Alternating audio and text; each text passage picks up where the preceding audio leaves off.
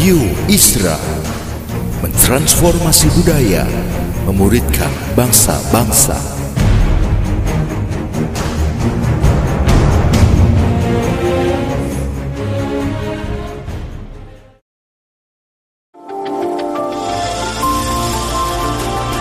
Voice of Pradaim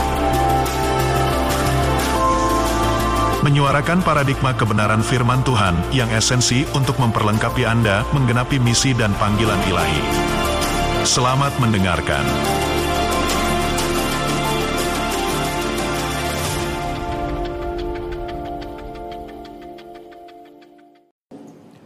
gitu saya saya dengar apa orang CD kemarin itu nyanyi dari malam sampai pagi masih nyanyi lagi malamnya sampai besok lagi bayangin jadi akhirnya oh saya nggak lihat itu uh, acara rohani saya lihat itu oh memang Ambon ini city of music orang nyanyi jadi udah jadi hiburan udah bukan bukan bukan bukan bukan bukan lihat di itu hal rohani buat saya nah Bagaimana dengan kita? Gitu, saya kembali ke kita gitu. Mari, jadi kita mesti mesti mesti ke situ. Kita mesti bangun hidup kita, ya. Ada hal yang mesti kita ngerti, bukan berupaya bikin sesuatu supaya Yesus berkenan, bukan bukan. Itu bohong, itu itu nggak bisa. Tetapi membebaskan, membiarkan Yesus berkarya di dalam kita. Eh, ini dia penyalipan tuh ini. Saya pakai kesempatan Jumat Agung untuk jelaskan satu hal, nanti besok minggunya kita jelaskan lagi satu hal. Jadi hari ini saya mau jelaskan tentang darah, nanti minggu besok kita buka lagi tentang salib. Nah dua hal ini kan bukan hal asing. Kita bermain-main dengan salib, tunelnya salib, dramanya salib, kita peragain salib di jalan-jalan. Tapi coba lihat, kita dihina orang, kita kita dihina karena iman lain, saudara. Tapi kalau karena kita memang buruk ya, wah itu kita memalukan sekali. Ya, saudara, beda sekali. Nah, ini apa dong? Ini apa dong, saudara? Banyak hal yang kita buat, pengertiannya beda sekali. Saya mulai dengan statement ini. Pertama, saya, saudara semuanya harus terima pengajaran tentang apa saja yang diwahyukan. Yang diwahyukan. Saya ingetin pernah saya buka di sini. Kalau saudara X-ray, saudara di ronsen, saudara foto di rumah sakit, Dokter bisa baca hasil fotomu lebih jelas dari yang kamu ngerti. Kenapa? Dokter sekolah untuk itu. Nah kita bisa punya firman, kita bisa punya Alkitab. Tapi untuk mengerti isi Alkitab, saudara perlu yang punya itu. Saudara perlu pribadi yang kita tadi akui dia. Yang menyatakan sendiri firman itu, menyatakan dirinya. Itu wahyu yang saya maksud. Kata wahyu itu artinya diungkapkan. Apokalips dari kata itu, dibukakan. Jadi kita bertahun-tahun baca tanpa dibukakan, ya nggak ngerti. Sekaligus saya luruskan dulu di sini, uh, saya tidak bertentangan dengan pengajaran yang kemarin, ya hari Minggu kemarin, karena saya kasih statement dengar firman pakai hati, jangan pakai otak. Kalau pakai otak cuma jadi tahu, pakai hati kamu jadi percaya. Nah kemarin Ibu Ona jelasin, kamu mesti dengar firman pakai otakmu, pakai intelekmu gitu ya. Nah tidak itu itu tidak kita tidak sedang berkelahi tentang dogma di sini tidak. Kita diskusi sama-sama di belakang. Nah begini saudara, penting banget. Kamu pakai pikiran yang mana? Kalau pikiran yang sudah dibaharui, nah, itu akan buat kamu menjadi rohani. Kalau kamu cuman pakai kemampuan berpikirmu yang belum diperbaharui, kamu nggak ngerti itu firman. Itu yang saya bilang kamu cuma jadi tahu. Tapi kalau hati yang sudah terima Yesus, kamu jadi percaya. Nah ini penting. Pikiran terlibat saudaraku dalam segala pertumbuhan. Pikiran yang setuju, pikiran yang bisa terima pewahyuan. Itu pikiran terbatas. Bukan berarti kita sama sekali tidak akan pakai pikiran itu. Nah jadi penting banget. Sekarang kalau saudara mau terima pewahyuan tentang betapa dahsyatnya darah Yesus. Maka kita akan lihat betapa berharganya itu bagi kita. Nah pelan-pelan pewahyuan ini mulai menggeser atau membuang dari kita yang dibilang roh-roh agamawi. Kenapa saudara? Supaya kita jadi orang Kristen yang ada terobosan dong dalam hidup kita. Kalau enggak cuman begitu saja, begitu saja. Firmannya begitu hebat, nyanyiannya begitu hebat. Tapi kenyataan setiap hari dalam hidup kita, mana? Itu. Benar Yesus sudah mati 2000 tahun yang lalu. Benar darahnya dicurahkan. Kita bisa nonton filmnya, kita bisa baca, lihat gambar-gambar tentang salib.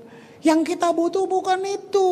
Yang kita butuh adalah apa manfaat sekarang ini tentang kematian dia 2000 tahun yang lalu.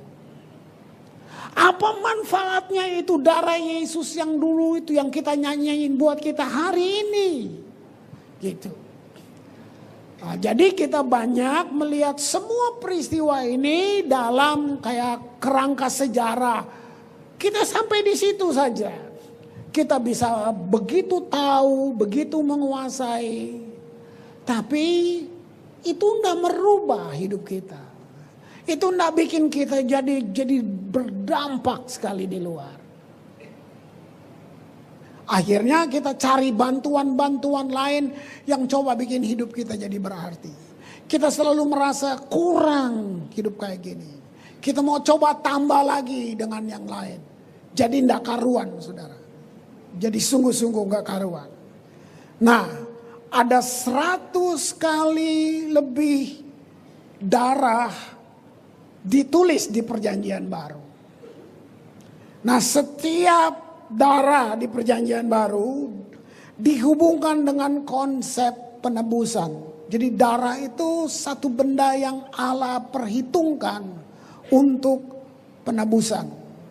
Nah darah terutama dia untuk Allah. Gitu. Jadi waktu Tuhan lihat darah itu saudara di dalamnya tuh. Kalau cuma lihat kita habis kita. Tapi ada darah yang menutupi kita. Ini luar biasa. Nah saya mulai dari perjanjian lama dulu. Pertama kali darah dipraktekan itu di perjanjian lama. Bahkan sebelum sebelum sebelum sebelum hukum Taurat ada. Saudara, pembunuh pertama bukan Kain bunuh Habel.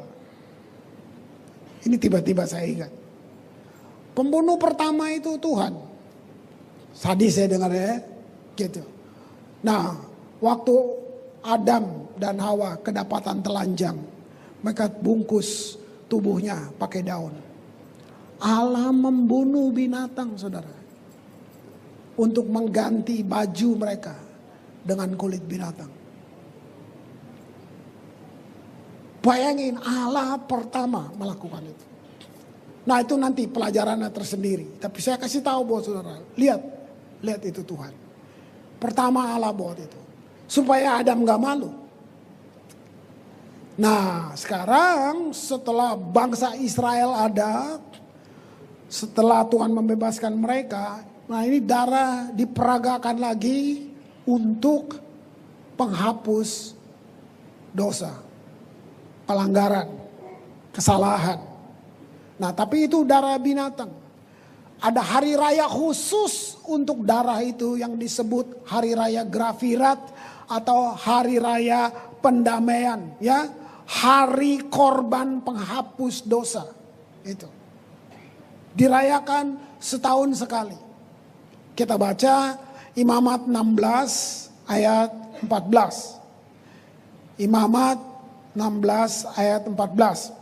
Saya sengaja kasih dua uh, bahasa ini, maksudnya yang satu terjemahan baru atau dua terjemahan ini, supaya saudara lihat kekayaannya. Nah, saya selalu tertarik dengan bahasa Indonesia masa kini, ya, gitu. Di sini dibilang begini, lalu Harun harus mengambil sedikit darah sapi dan dengan jarinya memercikan darah itu ke bagian muka tutup peti perjanjian dan tujuh kali ke depan peti. Jadi dia harus percik itu tujuh kali. Nah, mari saya kasih lihat buat saudara. Hari itu hari korban penghapus dosa, ya, sudah lihat di mana Harun, bayangin, memperagakan secara terbuka di pelataran luar kemah suci, dilihat oleh semua orang. Apa yang dibilang Alkitab bahwa seekor binatang, domba atau sapi harus datang dan imam menumpangkan tangan di atas binatang itu.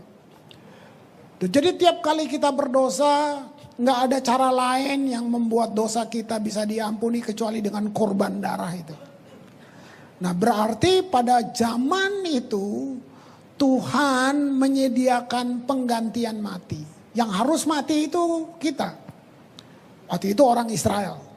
Mereka buat dosa apa pun kecil besar namanya dosa. Dan dosa mati.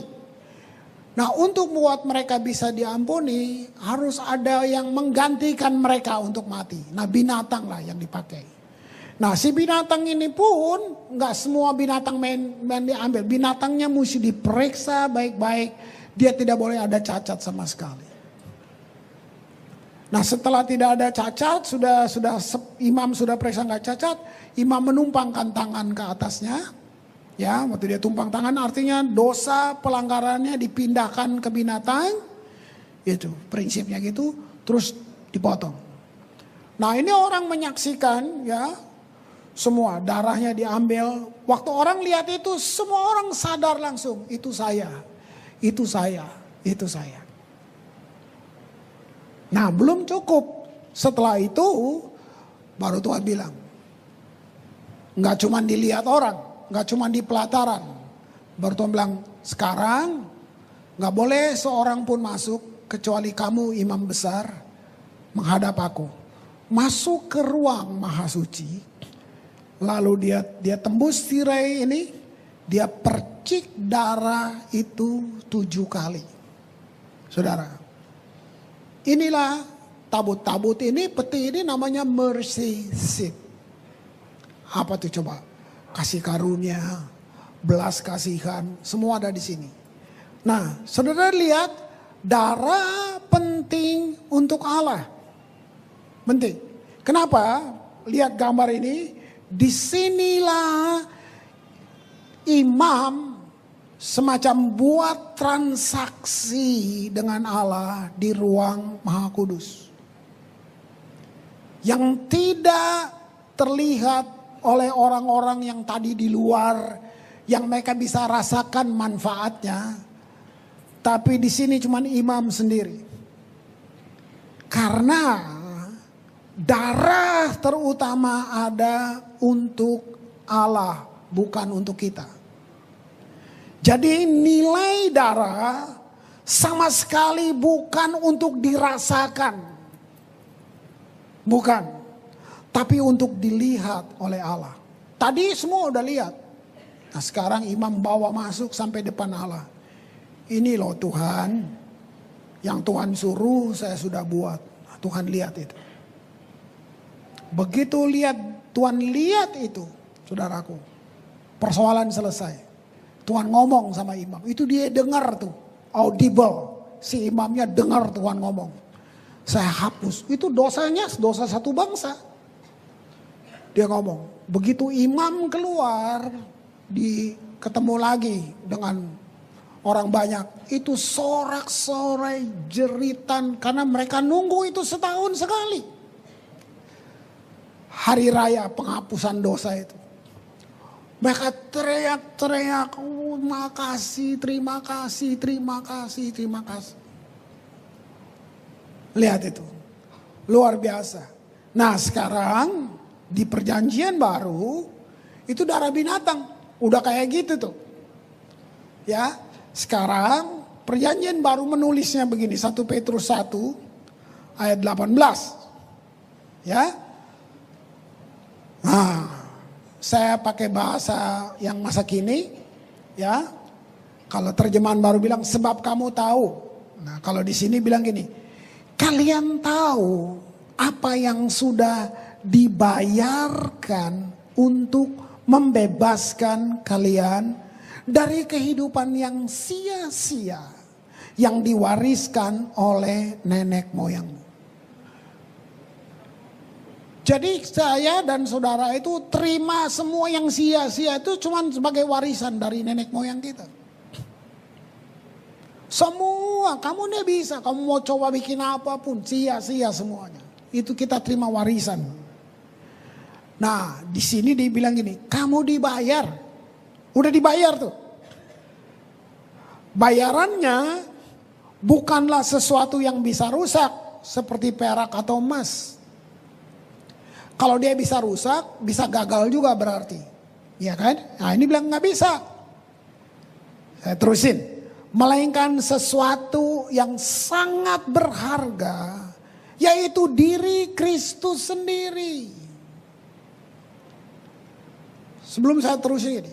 Kalau ini berharga bagi Tuhan. Bisakah saudara lihat ini berharga nggak buat saudara?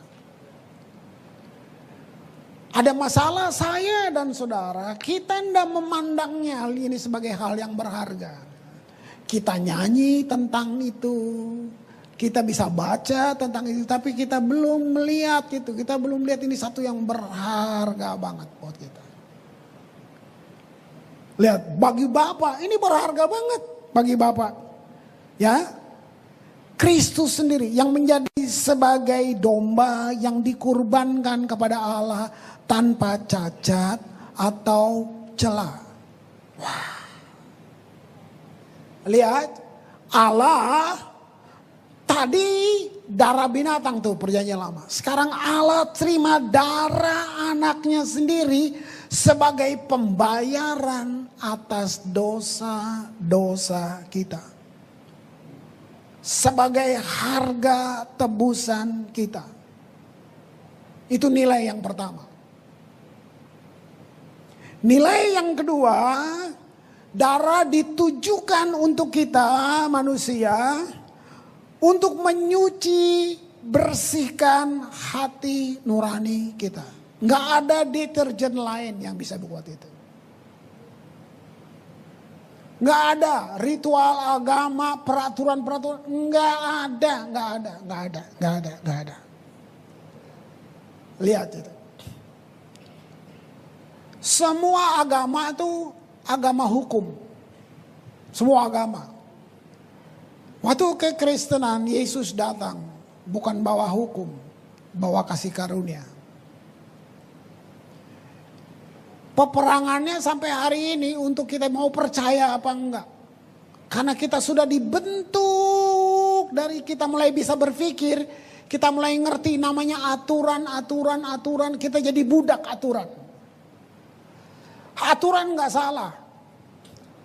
Tapi cara kita menerapkannya, cara kita kasih tahu ke orang, cara kita membangun aturan dalam segala sistem membuat kita jadi budak di situ. Gitu. Kita di rumah nggak bikin, oh ternyata kalau hidup benar itu enak ya, nah, bukan itu. Kita bikin, mesti benar. Kalau nggak papa malu, mama malu. Kalau nggak, nah gitu gitu. Itu itu itu. itu. Sama, gereja juga gitu ngajarnya. Ngasih ayat buat nakut-nakutin, gitu. Coba lihat. Ini ini ini ini ini ini ini yang salahnya di sini. Jadi itu untuk menyucikan kita. Kegunaan yang kedua atau manfaat kedua dari darah menyucikan, membersihkan hati nurani kita. Ibrani 10 ya ayat 22. Sebab itu ya, marilah kita mendekati Allah dengan hati yang tulus dan iman yang teguh. Dengan hati yang sudah disucikan dari apa nih? Perasaan bersalah dan dengan tubuh yang sudah dibersihkan dengan air yang murni. Wow. Ini luar biasa. Menurut firman Tuhan, Ya, hati manusia itu enggak ter enggak udahlah. Hati manusia itu bejat banget. Hati manusia nggak bisa dipercaya. Benar-benar. Lihat firmannya dulu. Firman bilang apa tentang hati manusia? Jeremia 17 ayat 9. Hati manusia tak dapat diduga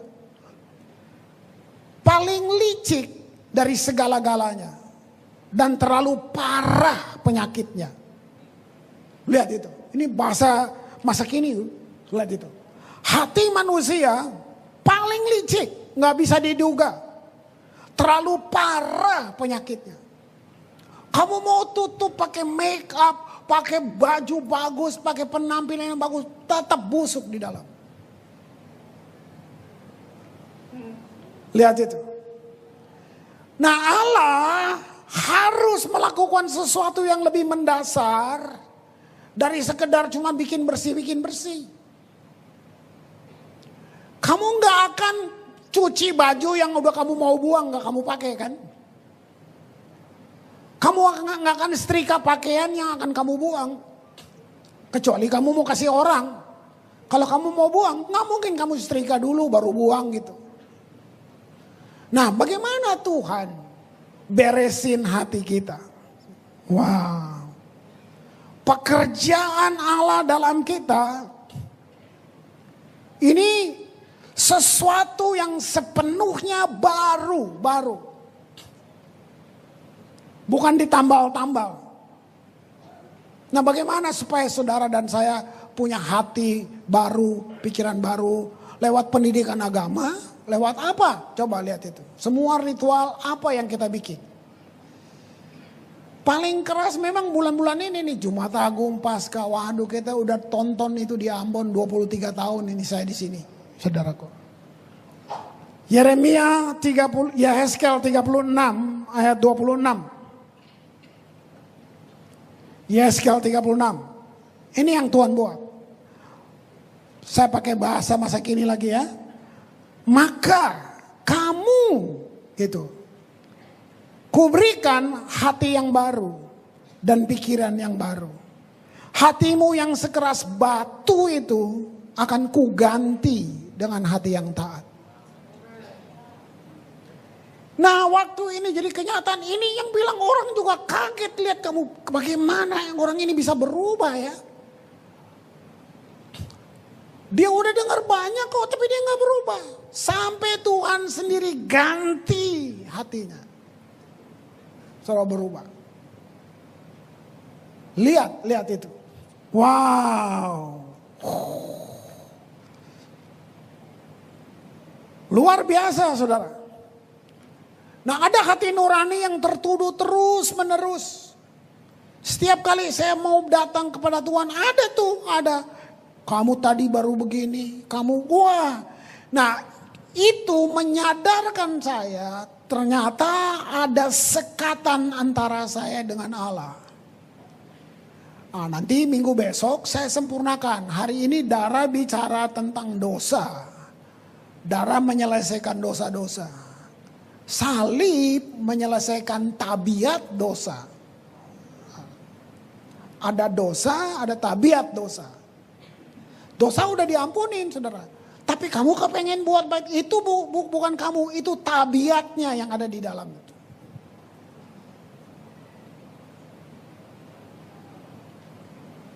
Ya, nah lihat, lihat, lihat. Uh. Jadi hati yang beriman sangat penting dengan hati nurani yang bebas dari segala tuduhan. Itu dulu. Kamu harus bebas dulu dari tuduhan itu. Gimana caranya? Itu dia. Saya mengakui, bukan cuma saudara, saya untuk banyak hal, ternyata saya nggak percaya. Tahu bisa berkhotbah. Tapi kenapa saya nggak menang? Lu nggak percaya sih sama Tuhan bahwa dia bisa bikin. Itu sudah dalam banyak hal. Tahu, nggak cukup ternyata tahu saja. Kamu mau nggak percaya Tuhan bisa? Nah. Saya ngeluh lihat orang ini orang susah banget sih berubahnya. Tuhan ngomong, lu juga susah tahu gak? Lama banget sih bertobatnya. Tuhan bilang, kamu berapa tahun saya tunggu kamu? Nah. So akhirnya, oh iya ya, oh iya, oh iya. Akhirnya ngaku, coba lihat itu.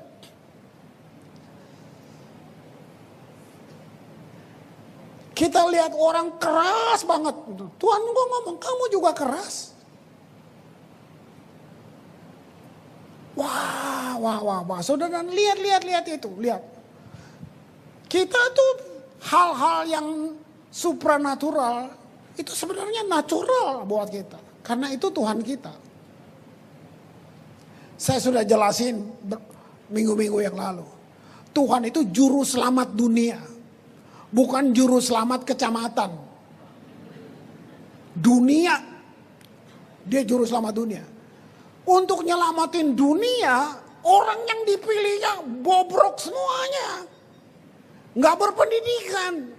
Tukang ikan, pemungut pajak, macam-macam. Tuhan ini gimana sih? Nggak bisa bahasa lain, cuma bahasa Arab, bahasa Ibrani juga nggak bisa. Lihat itu, keluar negeri nggak pernah katanya mau selamatin dunia. Bayangin, mungkin di rumah juga nggak ada koper. Belum pernah keluar negeri, belum pernah pergi jauh dari rumahnya. Tapi yang mau diselamatin dunia, yang dipilih orang-orang begini semuanya. Coba konsep kita kan beda. Tuhan nggak terganggu. Dia bilang tunggu, tunggu, tunggu. Nggak kayak kita keburu-buru. Begitu Pantai Costa, Roh Kudus turun, saudara, mereka berubah jadi manusia ajaib semuanya. Nah ini juga, ini ini, ini tiba-tiba ingat tadi diskusi saya dengan Riz di belakang juga. Nah, masih banyak kita lihat Roh Kudus itu kayak zat gitu, kuasa, padahal dia pribadi. Apa yang Roh Kudus buat? Roh Kudus menutupi jurang ketidakmampuan mereka. Mereka nggak belajar antropologi, nggak tahu kristologi, nggak tahu semua logi yang lain. Roh Kudus membuat mereka mampu menutupi semua ketidakmampuan. Saudara lihat sendiri. Nggak ada satu filosofi paling terkenal di dunia bisa tandingin Petrus tukang ikan itu nggak ada. Nggak ada yang bisa tandingin. Kenapa? Tuhan hebat. Nah, mau nggak kita sekarang yang sudah punya Alkitab, mau nggak mempercayai Dia untuk seluruh aspek hidup kita? Bahwa Tuhan bisa. Asal kamu memang kasih dirimu diselamatkan, lihat darah itu bertindak seperti apa. Wow. Nah hati nurani yang bersih bukan atas dasar apa yang kamu buat. Bukan, bukan, bukan. Semua pekerjaan pencurahan darah Yesus. Tidak ada yang lain. Ibrani 9 ayat 11. Nah ini menyempurnakan imamat tadi. Tadi kan Imam Harun. Sekarang Yesus menjadi imam besar kita. Lebih dari seluruh imam. Mari kita lihat. Tetapi Kristus sudah datang sebagai imam agung dari hal-hal yang baik yang sudah ada. Kemah Tuhan di mana ia mengerjakan tugasnya sebagai imam agung adalah kemah yang lebih agung dan lebih sempurna. Gini, Tuhan lebih agung dari Harun. Kemah yang dulu kita lihat tadi di gambar di perjanjian lama, yang sekarang lebih hebat lagi. Yang dulu semua logam-logam mas-mas, sekarang kemahnya apa? Kamu dan saya. Kita bait Allah nih. Nah, dibilang gini, tidak dibuat oleh manusia. Artinya bukan berasal dari dunia yang diciptakan ini. Terus Kristus masuk ke ruang maha suci di dalam kemah itu hanya sekali untuk selama-lamanya. Yang tadi ke mana? Setiap tahun mesti tunggu, setiap tahun mesti nunggu, setiap tahun mesti nunggu. Sekarang sekali untuk selama-lamanya. Pada waktu itu ia tidak membawa darah kambing jantan atau darah anak lembu untuk dipersembahkan. Gitu. Ia membawa darahnya sendiri. Bahayanya. Dan dengan itu ia membebaskan kita untuk selama-lamanya. Darah kambing dan sapi jantan serta abu dari kurban anak sapi dipakai ini waktu itu ya untuk memercik orang-orang yang najis menurut peraturan agama supaya mereka jadi bersih.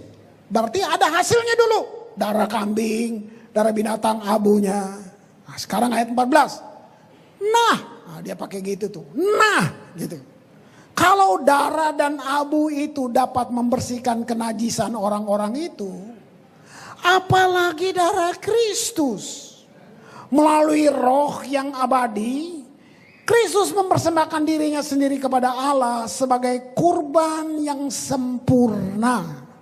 Darahnya membersihkan hati nurani kita dari upacara agama yang tidak berguna. Yang kita masih bikin terus ulang-ulang sampai sekarang. Supaya kita dapat melayani Allah yang hidup. Wow, lihat itu. Uh. Nah, di sini lihat, kalau bagi Allah itu sudah cukup, Lalu siapa yang berani bilang itu kurang? Itu gini loh, ketidakmengertian, ketidaktahuan kamu yang jadi bahaya itu. Saudara lihat, extravagant love. Itu gini, kasih yang berlebih-lebihan. Kasih yang diumbar kita sulit ngerti ini saudara. Mari dengar, karena kasihnya kamu bersyarat. Mau terserah lah, mau kawin 20 tahun, 30 tahun masih bersyarat sampai hari ini. Kasih kita satu sama lain bersyarat. Dulu orang bercerai itu 5 tahun, 7 tahun kawin cerai. Sekarang sudah 20 tahun kawin bercerai. 30 tahun kan bercerai. Lo kalau tanya gini, ternyata kita gak cocok. Lu gak cocok aja 20 tahun.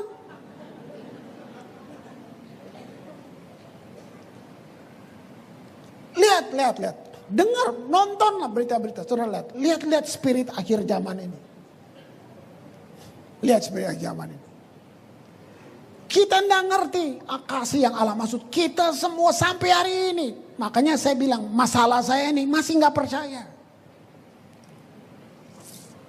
Saya kasih contoh. Saya terbang, terbang pelayanan, naik Garuda, naik Garuda. Lalu saya dikasih kartu Garuda yang gold. Ah, itu artinya gini, saya bisa dapat fasilitas ini, ini, ini, ini. Kemarin abis dari Bali, lagi check-in gini, saya kasih kartu dia bilang, ya kartu bapak sudah turun dari gold jadi silver. Hanya turun itu aja, saya rasa status saya turun. Hmm, Ya, kenapa? Habis Bapak jarang terbang lagi pakai Garuda. Nah, perhatian ini saya bawa ke seluruh area hidup saya. Lama-lama saya pikir Tuhan juga begitu. Kalau kamu kurang begini, nanti kartu anggota sorgamu jadi menurun. Semuanya kita kita pikir begitu. Pikir Tuhan rubah kasihnya. Hanya kamu nggak begini, kamu nggak begini, kamu nggak begini, kamu begini. Loh, ini kita susah ngerti loh extravagance. Saudara Coba begitu kamu bikin salah saudara agama, pendeta dan dia pun saudara-saudara semua satu gereja hukum kamu habis. Lalu kamu pikir Tuhan sama dengan dong ini. Lalu kamu mulai rasa enggak layak, enggak layak. Loh, yang berubah kamu bikin dosa. Tuhan udah berubahin kasihnya buat kamu. Yang berubah saya, saya bikin dosa, tapi Tuhan tidak merubah kasihnya. Nah ini pertanyaannya, mau percaya enggak? Tuhan tidak ganti-ganti. Kemarin boleh sih saya beta sekarang sih saya lebih pipi sana. Nah, kan kita gitu sama teman kita. Lihat, lihat, lihat, lihat, lihat, lihat, lihat. Ini penting, saudara. Ini penting. Tipuan ini penting. Untuk saudara tahu. Kita sedang berusaha membuktikan bahwa masih ada kok kebenaran di dalam kita. Kita masih bisa. Mau nggak bisa, nggak bisa. Kita pakai itu. Nggak bisa kita pakai itu. Makanya tadi tadi saya saya bilang saya tidak tidak bertabrakan dengan khotbah kemarin. Dasar saya bilang jangan dengar pakai otak itu konos terlalu makan waktu kalau mau jelasin. Mari saya kasih tahu. Di Taman Eden itu ada namanya pohon pengetahuan baik dan jahat. Bukan pengetahuan baik atau jahat. Itu beda. Kalau baik atau jahat kamu bisa pilih. Yang jahat jangan ikutin. Yang baik aja. Tapi gini, baik dan jahat. Jadi dalam pengetahuan ada baik dan jahat. Lihat itu. Nah kalau kamu nggak diubah dulu, nggak ngalamin jumpa dan diubahkan Tuhan, apa yang Adam buat? Begitu ada makan pohon itu, buah pohon itu. Ada mengembangkan kemampuan berpikirnya. Salahkah? Kemampuan berpikir. Salahkah? Enggak. Masalahnya gini, ada mengembangkan kemampuan pikirnya di luar Allah. Udah gak perlu tanya, gue udah tahu. Kok bisa putusin sendiri? Ini loh maksudnya. Begitu kamu bertumbuh secara intelektual tanpa Allah, lu berdosa. Selesai, nggak ada cerita. Kamu nggak butuh Allah itu sebenarnya. Kamu sedang bilang gitu. Saya bisa sendiri. Lihat itu. Nah sekarang bagaimana sikap kita terhadap tuduhan iblis ini. Nah tuduhan iblis ini senjata yang dia pakai. Ini senjata paling ampuh, paling hebat untuk bikin saudara lumpuh. Tuduhan ini. Yang bikin kita coba berusaha. Nah itulah hal-hal agamawi itu. Nah agamawi ini yang kita mesti buang pelan-pelan. Sampai nanti kita kayak Paulus. Hidupku ini kalau Kristus yang hidup di dalam aku. Pelan-pelan saudara, pelan-pelan. Untuk menghadap tuduhan iblis, saudara mesti percaya pada apa yang Kristus sudah buat. Lalu kita coba hidup di atas kenyataan itu. Nah Roma 8 ayat 31 panjang. Tapi ayat ini udah jelasin banyak sampai 39. Kita baca pelan-pelan ya. Ini bahasa Indonesia masa kini. Lihat. Apakah yang dapat dikatakan sekarang tentang semuanya itu? Semua yang mana? Yang tadi segala kelemahan, usaha-usaha kita, segala macam apa aja situ. Dan terutama di sini tentang apa yang Yesus sudah buat buat kita. Ada tuduhan kan datang. Terus dia bilang gini, kalau Allah memihak kepada kita, sebut namamu. Siapakah yang dapat melawan kita? Pelan-pelan ya. Itu domba tadi, waktu domba itu dibawa, kan diperiksa, yang diperiksa domba, bukan orangnya. Yang berdosa siapa? Orangnya.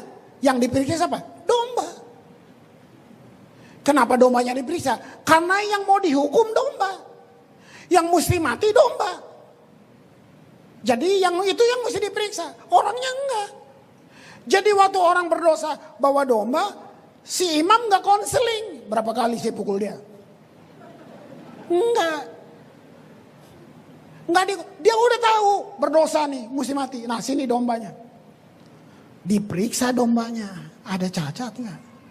Nah yang berdosa tunggu dalam hitungan mungkin berapa menit dia cuma nunggu berharap berani temuin satu titik batal tuh.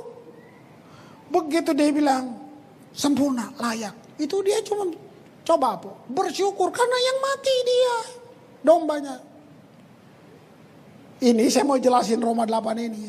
Paulus sedang bilang, tahu nggak waktu Yesus dibawa ke pembantaian, dibawa ke semuanya, itu seluruh salah, cacat, kurang ajar, bejatnya kita ada di situ. Hari ini iblis nuduh kita dengan semua kelemahan kita.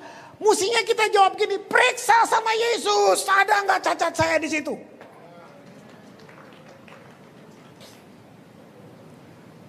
Periksa domba sempurna itu. Lihat gak saya punya kesalahan di situ. Kenapa darah penting? Tuhan mau lihat itu.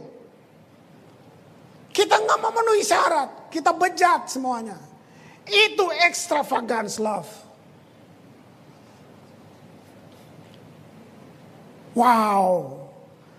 Sekarang kalau Allah memihak kita, sebut namamu. Siapa yang bisa lawan kita? Tuduhan apa yang bisa lawan kita? Lihat nih 32, keren banget. Anaknya sendiri tidak disayangkannya, melainkan diserahkannya untuk kepentingan kita. Bayangin, bayangin. Lihat, anaknya sendiri tidak disayangkannya, melainkan diserahkannya untuk kepentingan kita semua. Masakan ia tidak akan memberikan kepada kita segala sesuatu yang lainnya? Kamu takut apa sekarang? Tentang hidupmu, kamu takut apa? Kamu sedang berpikir bahwa saya perlu jadi direktur, saya perlu jadi sarjana ini, sarjana ini. Hei, selama kamu nggak mencuri, nggak melacur, kamu nggak bikin apa-apa. Selama kamu cuma jual sayur, kamu jual pulsa, kamu jadi ojek. Itu kan halal. Kalau kamu punya Yesus, kamu mau nggak percaya dia bisa jamin hidupmu? Nah ini ini yang saya bilang tadi untuk saya pun saya bilang ternyata si Chris juga masih nggak percaya. Ayo beta kayak dia boleh gitu. Coba coba coba coba kamu mulai hidup bersyukur hidup mulai kamu akan lihat pemeliharaannya.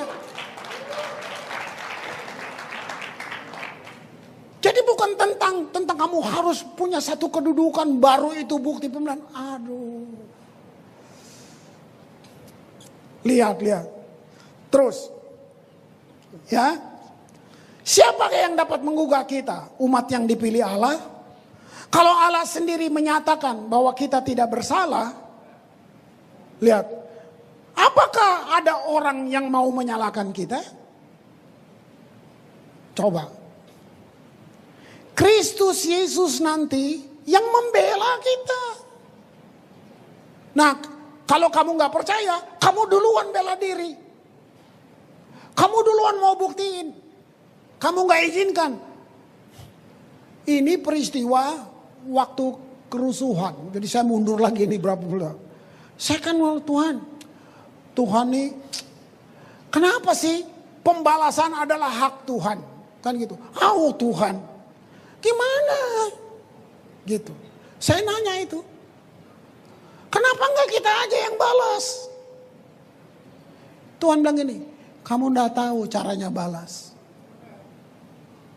Kamu pikir gini, dia bunuh beta, beta bunuh lagi. Itu balas, kita pikir kita. Kamu enggak tahu caranya balas. Makanya Tuhan bilang itu hak gua, kasih gua. Nah waktu kamu sedang dalam dalam serangan semuanya, kamu yang mau balas. Artinya lu gak percaya Tuhan. Hakku kasih Tuhan. Ini kamu udah kasih. Udah ya Tuhan saya percayakan. Terus lo khawatir. Artinya lu ambil lagi. Ya deh Tuhan gak jadi. Gue aja yang bales. Nanti belum jadi. Ya deh Tuhan serahkan lagi. Terus khawatir lagi. Kamu ambil lagi dari tangannya. Begitu makanya.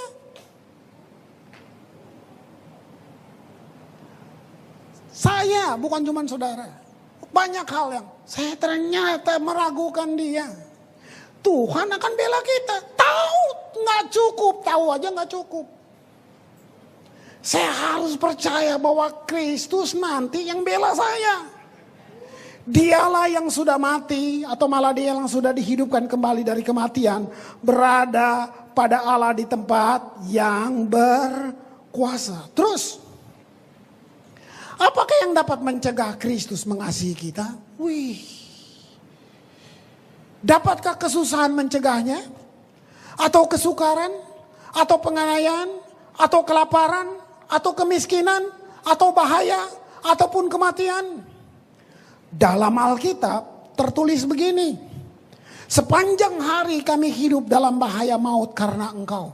Artinya ikut Yesus bukan jalan tol juga. Kami diperlakukan seperti domba yang mau disembelih. Si Paulus sadar, tidak. Dia bilang itu.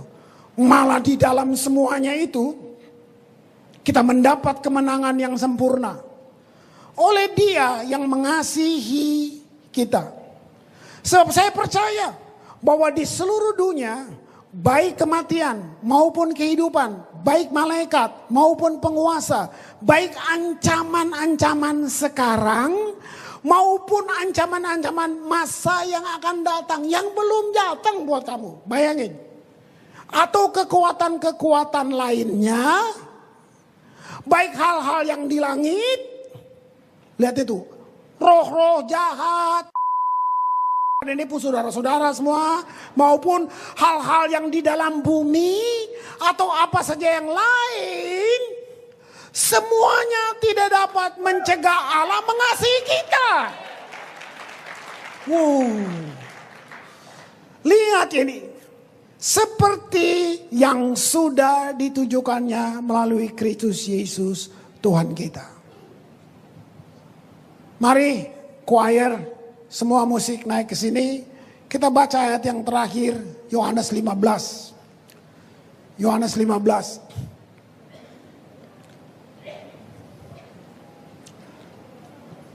Wow, saudara, saudara dengar, wih. Ini luar biasa.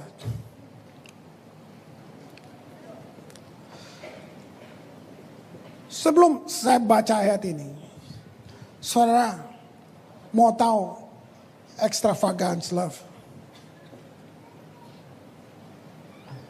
Waktu Yesus datang, semua Israel hidup dengan sistem perjanjian lama. Jadi tiga tahun itu yang Yesus perangi semuanya. Bukan dia rubah itu hukum Taurat yang bikin Tuhan kok. Yang dia mau kasih tahu gini, ini kamu nggak bisa kamu perlu hidup seperti ini yang saya mau bilang. Tapi mereka terus gak mau.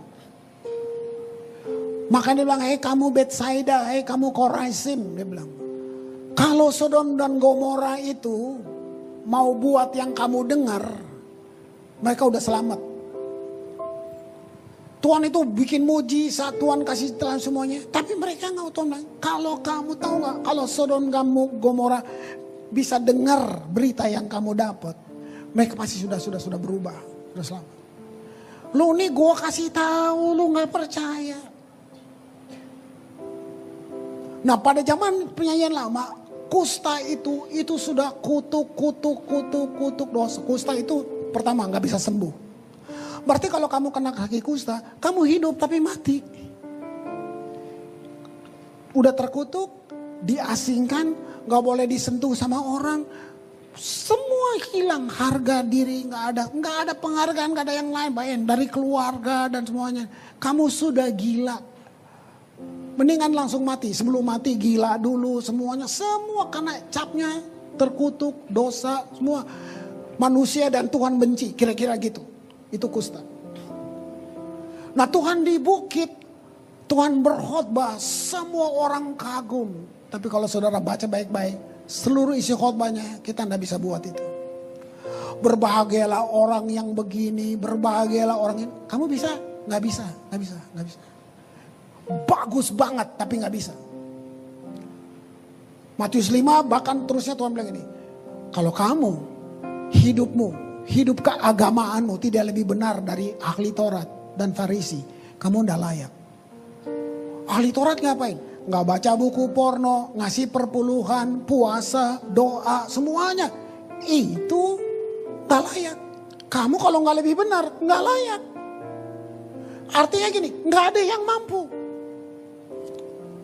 Uh, tuan ngomongnya keras sekali bilang itu. Musa bilang, kalau kamu melihat apa kamu berzina, kamu berdosa. Saya mau bilang, kamu lihat orang aja, kamu kepingin, kamu udah berzina dalam pikiran.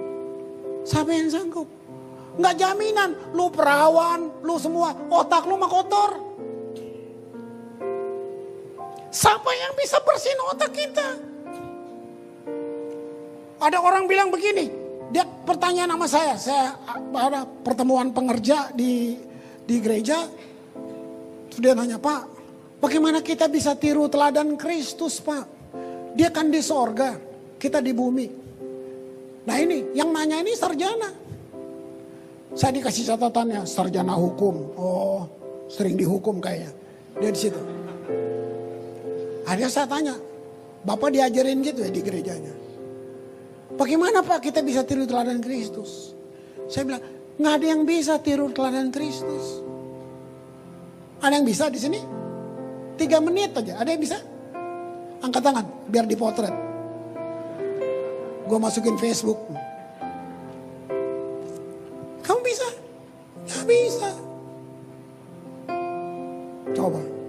Kita nggak bisa. Kita bisa tahan emosi bisa. Uh, kan kita suka gitu. Ini sih dapat beta dulu nih, beta makan-makan saya pun jantung. Emang Yesus kayak gitu? Nggak bisa. Kamu nggak bisa tiru teladan Kristus. Jadi apa dong? Kamu kasih Kristusnya yang hidup di dalam kamu. Itu yang Paulus buat. Celakalah aku manusia binasa ini.